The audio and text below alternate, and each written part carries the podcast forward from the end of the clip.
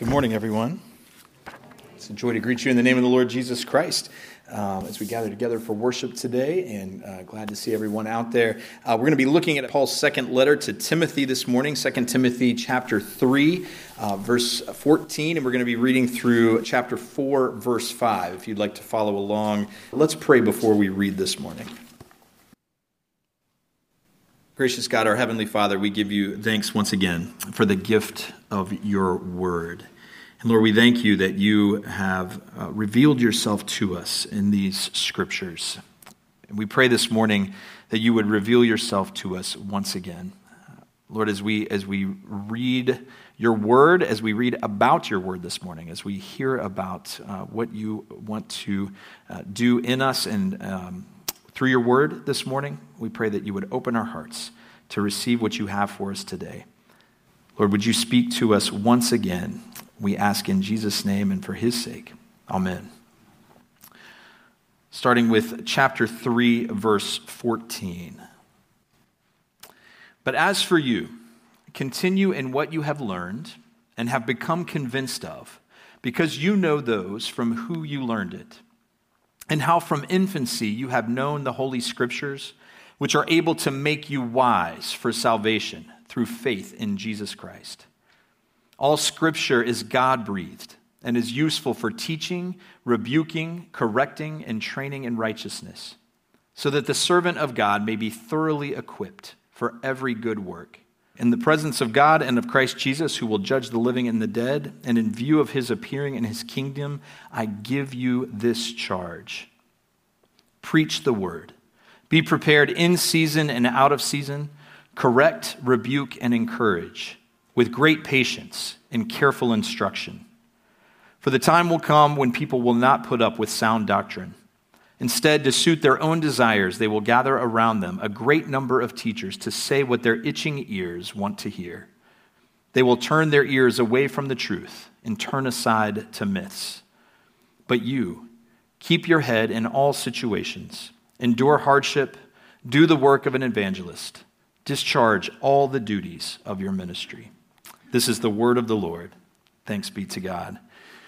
So, we're continuing today in our series on the living church. We've been uh, going through that this fall, and we're getting close to the end. We have just a couple of Sundays left.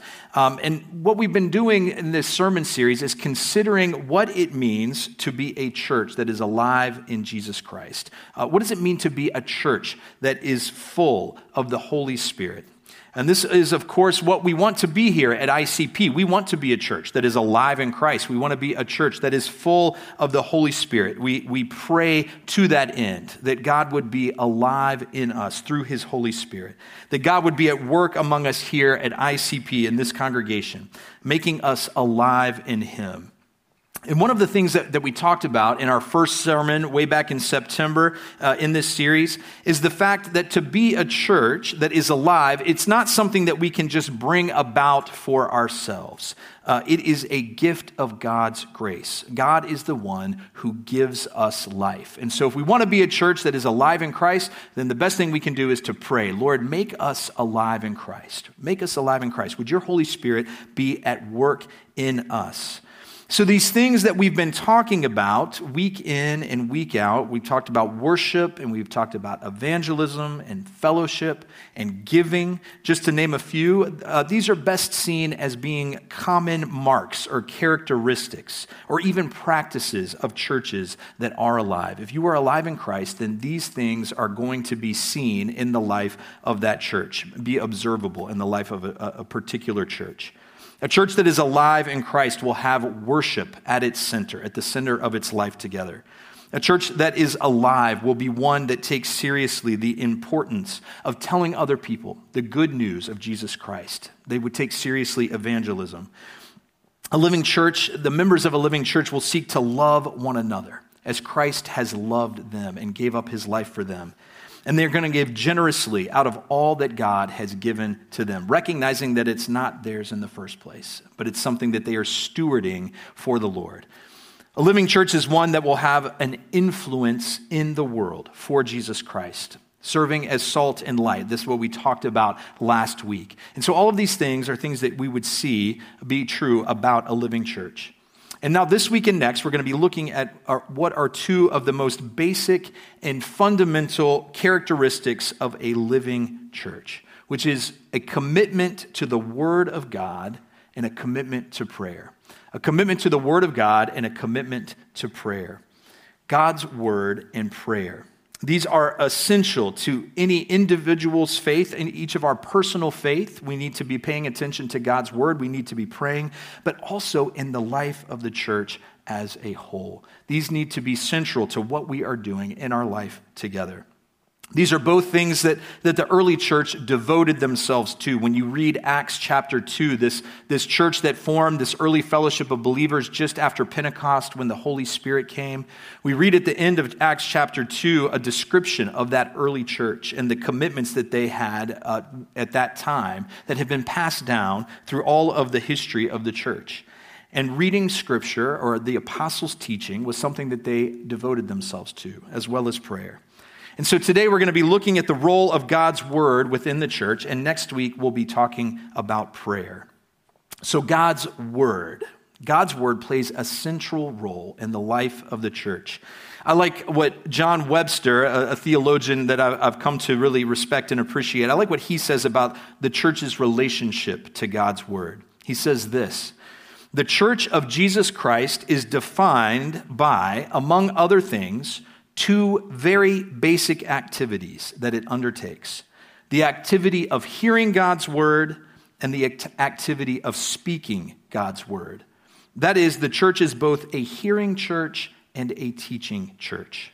Whatever else the church may do in its praying and celebration of the sacraments, in its service to the world, in its fellowship, and in its suffering, hearing and speaking, listening to God and proclamation are fundamental. Webster goes on to say that it's the Word of God that makes the church the church. It is the Word of God that makes the church the church. The church was called into being by God's Word.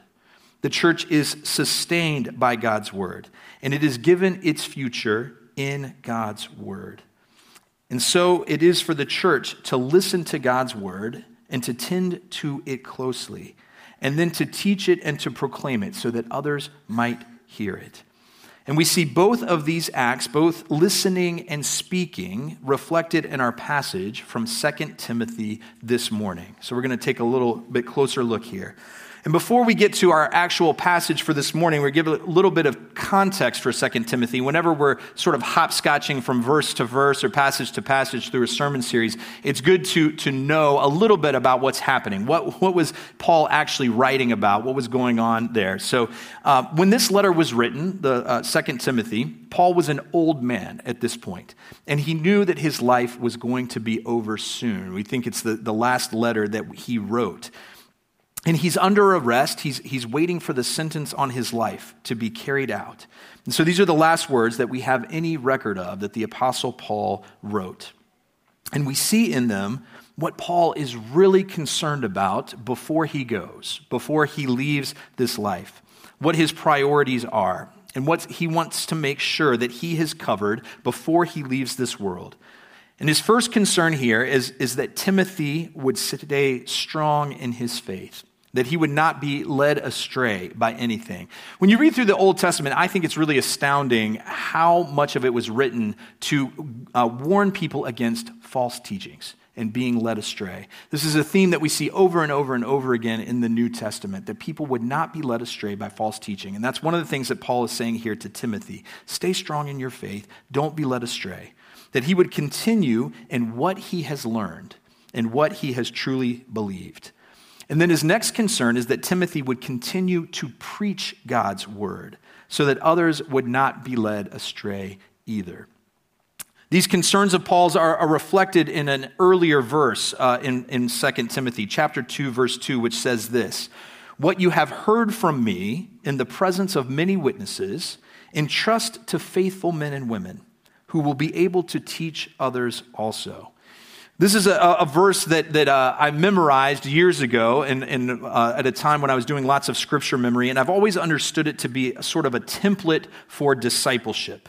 Paul is saying, pass down the faith. Pass down the faith. What I have given to you, I want you to give to others. So that they will then give it to others. You see what's going on there. We see four different generations represented in this pattern of discipleship here. What I've given you, take and pass on to others so that they will pass on to others. And so the, the, the faith will continue to be passed down from generation to generation to generation. So that those who come after Paul and then those who come after Timothy might hear and know and respond to the gospel of Jesus Christ as well. And what we find in 2 Timothy chapter 2 verse 2, what we just read is a verse that lays out for us all that Paul is hoping to accomplish in this letter in general in 2 Timothy. He wants the faith to be passed on, and he believes that Timothy has an important role in that happening.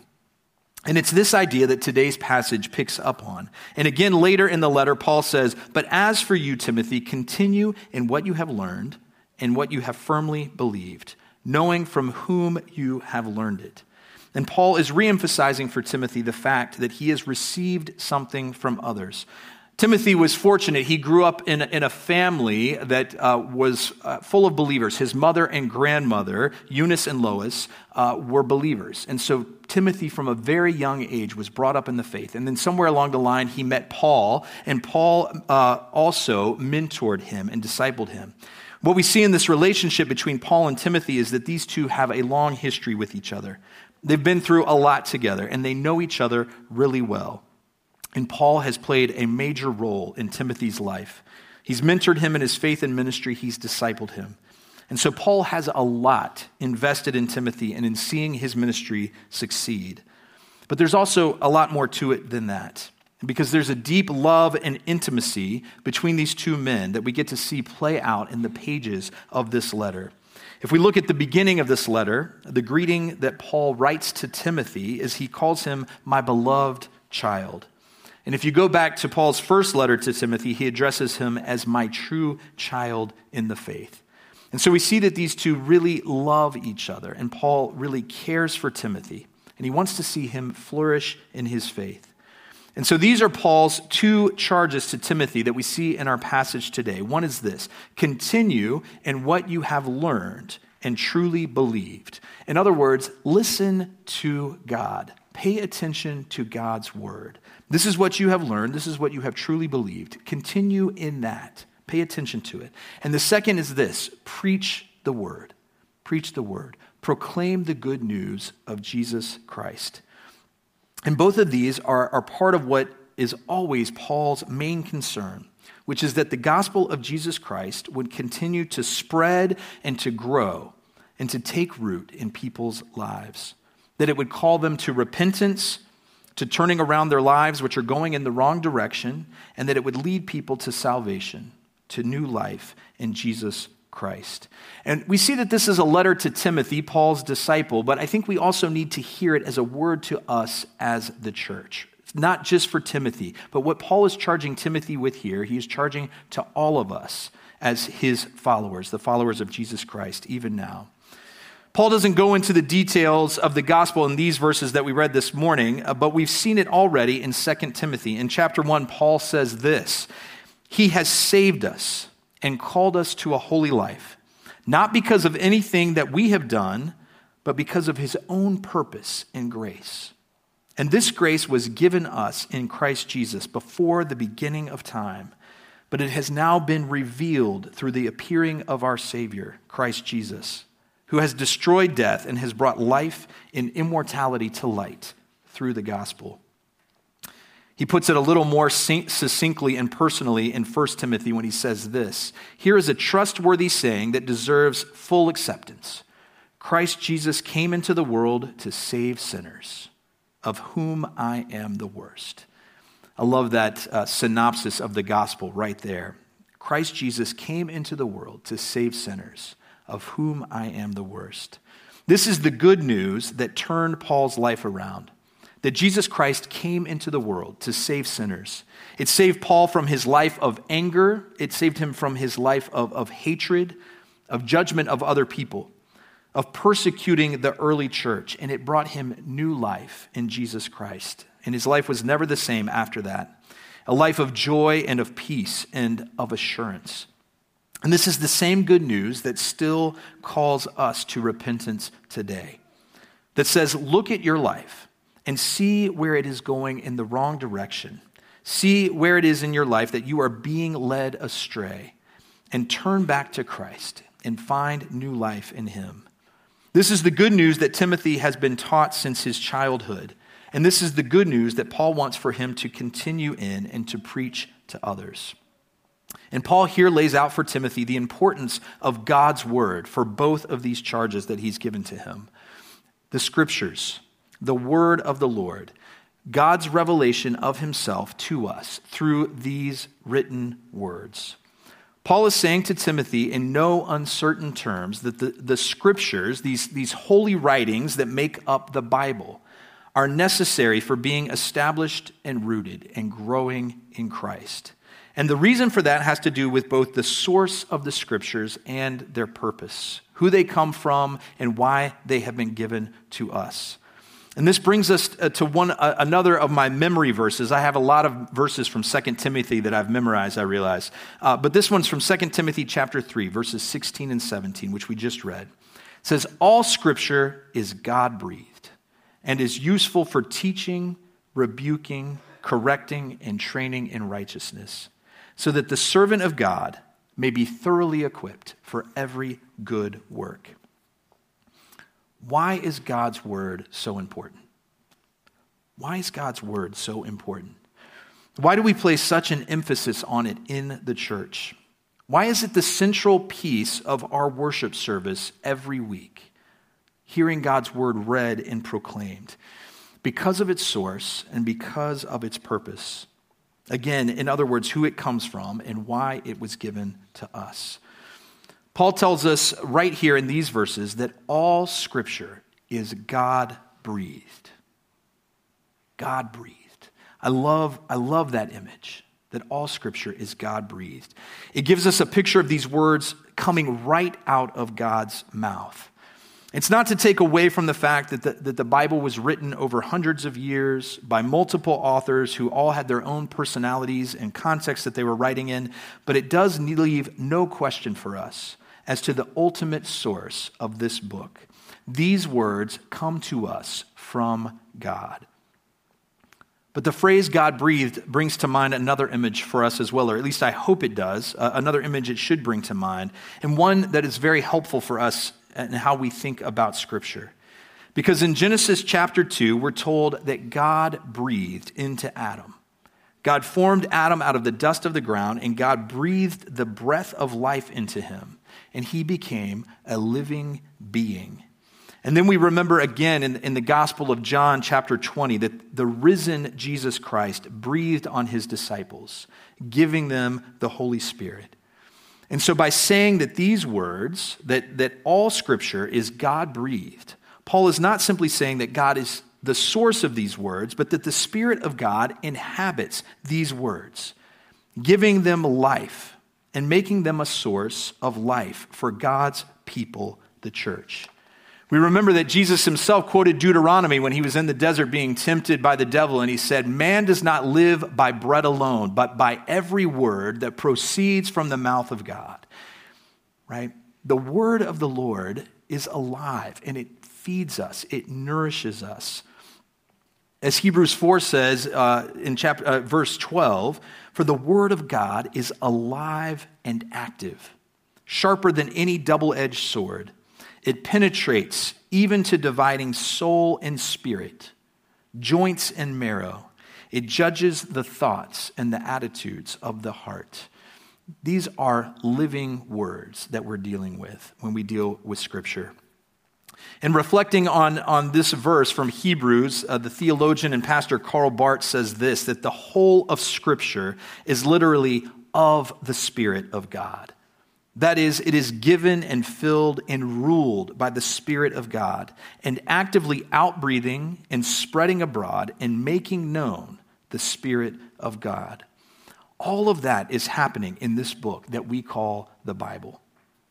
Another scholar and, and, pastor that you've heard me quote before, N.T. Wright, uh, he recounts the story of an American couple uh, who moved to Oxford, England in the 1950s. And who were enjoying exploring the ancient town where they had just moved. It actually reminds me a little bit of, of coming to Prague as an American, right? Uh, exploring this, this ancient city uh, and getting to walk around amidst all of these old buildings and, and seeing where uh, things are and what appeared to them like the remains of an ancient and crumbling stone building was before them at some point when they were walking around Oxford. And the wife of the couple all of a sudden spotted uh, windows with curtains in them in this building that they thought was a ruin. And all of a sudden she exclaims to, oh, and she sees people inside and they're going about her business, and she exclaims, Honey, these ruins are inhabited. And she wrote a whole book about it uh, called These Ruins Are Inhabited. But N.T. Wright says this many people who open the Bible at random have an experience just like this woman at Oxford right? Many people who open their Bible at random have an experience just like this woman at Oxford. To begin with, it looks like a jumble of old bits and pieces of writing, a rag bag of poetry, history, folk tales, ethical instructions, and some strange stories about some even stranger people. And reading it can seem, at least to begin with, like wandering through old courtyards where somebody once lived but a long time ago. Perhaps you have had that experience when you have opened the scriptures and read them before. But Wright goes on to say, but then, just when you're tempted to put the whole thing aside, as interesting perhaps, but not really relevant, you sense movement and life. Something is stirring. There's an energy as though someone's left the light on or music playing in that old building. Maybe it's inhabited after all it seems to have a life, a breath, even. The early Christians believed that the reason that the scriptures were alive was because God had breathed them in the first place. And the warmth and life of that creative breath was still present and powerful in them, even then. And we believe it is still present and powerful in God's word, even today what I appreciate about this story is that it, it, acknowledges the difficulty that many of us have in reading Scripture. It can be hard and it can be strange. And we're not always sure, if we're honest, we're not always sure exactly what we're supposed to get out of it, especially when we're reading Leviticus, right? Uh, we don't always know what to do with what we're reading or, or, or what, what, what does God have for us in this particular passage or this particular book. And yet, we have this sense that it's really important, and that as Christians, we are supposed to spend time with God's Word. The Bible often seems to us like more of a historical artifact, something that we go and look at in a museum, something that's under a glass case, rather than something that is living and breathing and active. But Wright also acknowledges the living, God breathed nature of these words. And if we stick with them, if we, if we continue in what we have learned and in what we have truly believed, then God will use His word in our lives to give us wisdom for salvation. It is pre- precisely because of the Holy Spirit's presence in these words, because of their living nature, that they are useful to us, that they are profitable for us. They teach us, they rebuke us, they correct us, and they train us for righteousness so that we may be equipped, thoroughly equipped, for every good work.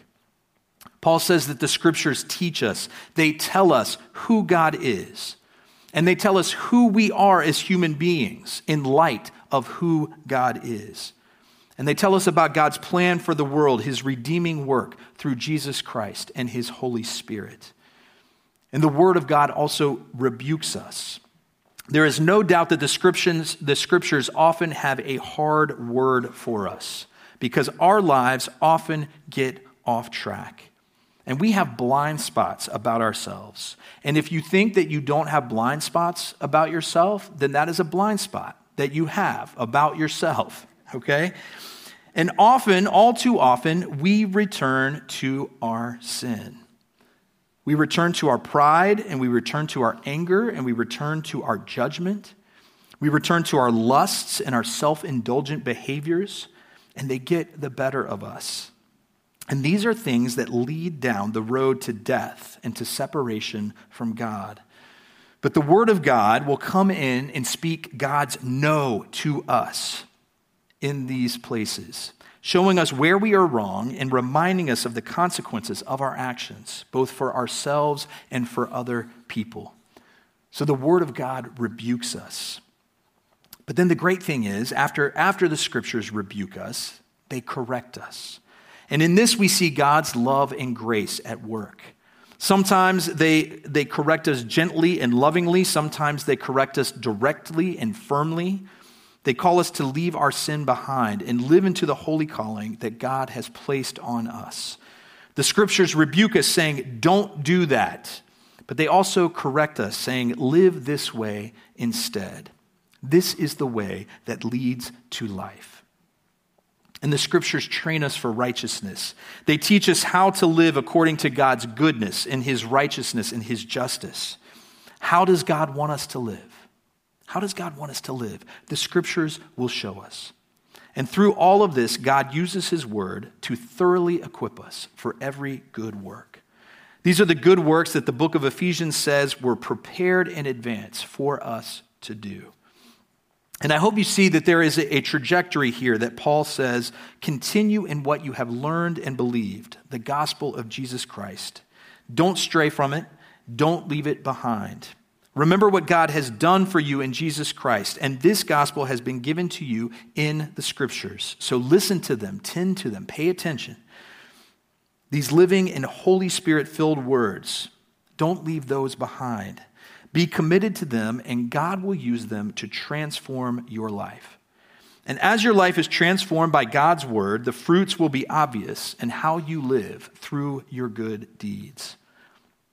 And then Paul tells Timothy to go and be faithful in preaching this word of God for the benefit of others. Because Paul knows how prone we human beings are to being led astray and to following the false teaches, teachings that tell us whatever it is that we want to hear. Paul says uh, that there is a time that will come when people won't want to hear sound doctrine. They won't stand for it. And they will turn away from the truth and they will turn to myths. And it's easy maybe to look at the world around us, to, to read the news of what's going on in, in wherever place, and to think, yes, this is what is happening right now. This is that time Paul is talking about, that people have turned away from the truth and they've turned to myths. And, and maybe that's true. But Paul is saying that this can happen in the church as well, and that we need to be careful. We need to be careful that we don't get led astray. And people will actively seek out teachers and leaders who say what we want them to say, that will tickle our itching ears. And they will say what we want them to and not what we need them to, which is the truth of the gospel. And so Paul says to Timothy and to the whole church, really, keep preaching the word. In season and out of season, in good times and in bad, preach it to each other within the church and preach it to the world. Don't stop, because people will always need to hear it. And we never know when or where or with whom the seed of God's word will land in someone's heart and take root and grow into faith. So Paul says, listen to God's word. Be a hearing church. Tend to it. And Paul says, preach God's word. Correct and rebuke and encourage with great patience and careful instruction. Be a proclaiming church. There is no substitute for the word of God in the life of faith. There is no substitute for the word of God in the life of faith. One last quote uh, before we, we wrap up today, and this is from the reformer John Calvin. I have to fit Calvin in from time to time as a Presbyterian, so, uh, but he summarizes so well why the Word of God is so important. In his commentary on John's Gospel, Calvin says this We ought to read the Scriptures with the express design of finding Christ in them. We ought to read the scriptures with the express design of finding Christ in them. Our Lord Jesus Christ has made himself known to us through his word, these scriptures, and we encounter him there when we read and study and listen to them in faith. When we read the scriptures, are we comforted and encouraged? Yes, because in them we encounter Christ. When we read the scriptures, do we gain insight into the purpose of life? Yes, because we encounter Christ. When we read the scriptures, are we convicted of our sin and inspired to live more devout and holy lives? Yes, because we encounter Christ. Are we taught, rebuked, corrected, and trained in righteousness, as Paul writes? Yes, because in the scriptures we encounter Christ. Friends, there is much for us in this passage today, uh, but my main hope and prayer is that we might commit ourselves to reading and studying God's holy word. I've often thought that the best way that any of us can serve our church is by committing ourselves to prayer and to the reading and study of God's word. Above anything else, if, if we want to serve this body, if we want to see this church grow in Christ, then we should read God's word and pray first and foremost.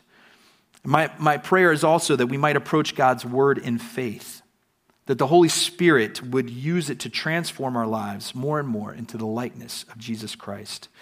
I don't pretend that reading scripture this way is easy. It, it's not for me because it takes time and it takes work and it takes commitment. But it's like anything else that is good for us, like exercise or, or like eating healthy foods or, or budgeting our money. It's hard, especially at first. And we don't often see the benefits right away, and it's easy to become discouraged and to get thrown off track very quickly. But over time, we are blessed by the benefits of it, and we see the difference that it makes in our lives. So I want to close today with Psalm, uh, a passage from Psalm 119, whose author has discovered the goodness and the benefit of God's word and has seen its transformative power in their life. If you've never read uh, Psalm 119 before, it's the, the longest chapter in the whole Bible, and there's a lot in there in it about God's law and about God's word. And we're not going to read all of it this morning. I think we have time, though, if we wanted to, but we're not going to read all of it this morning.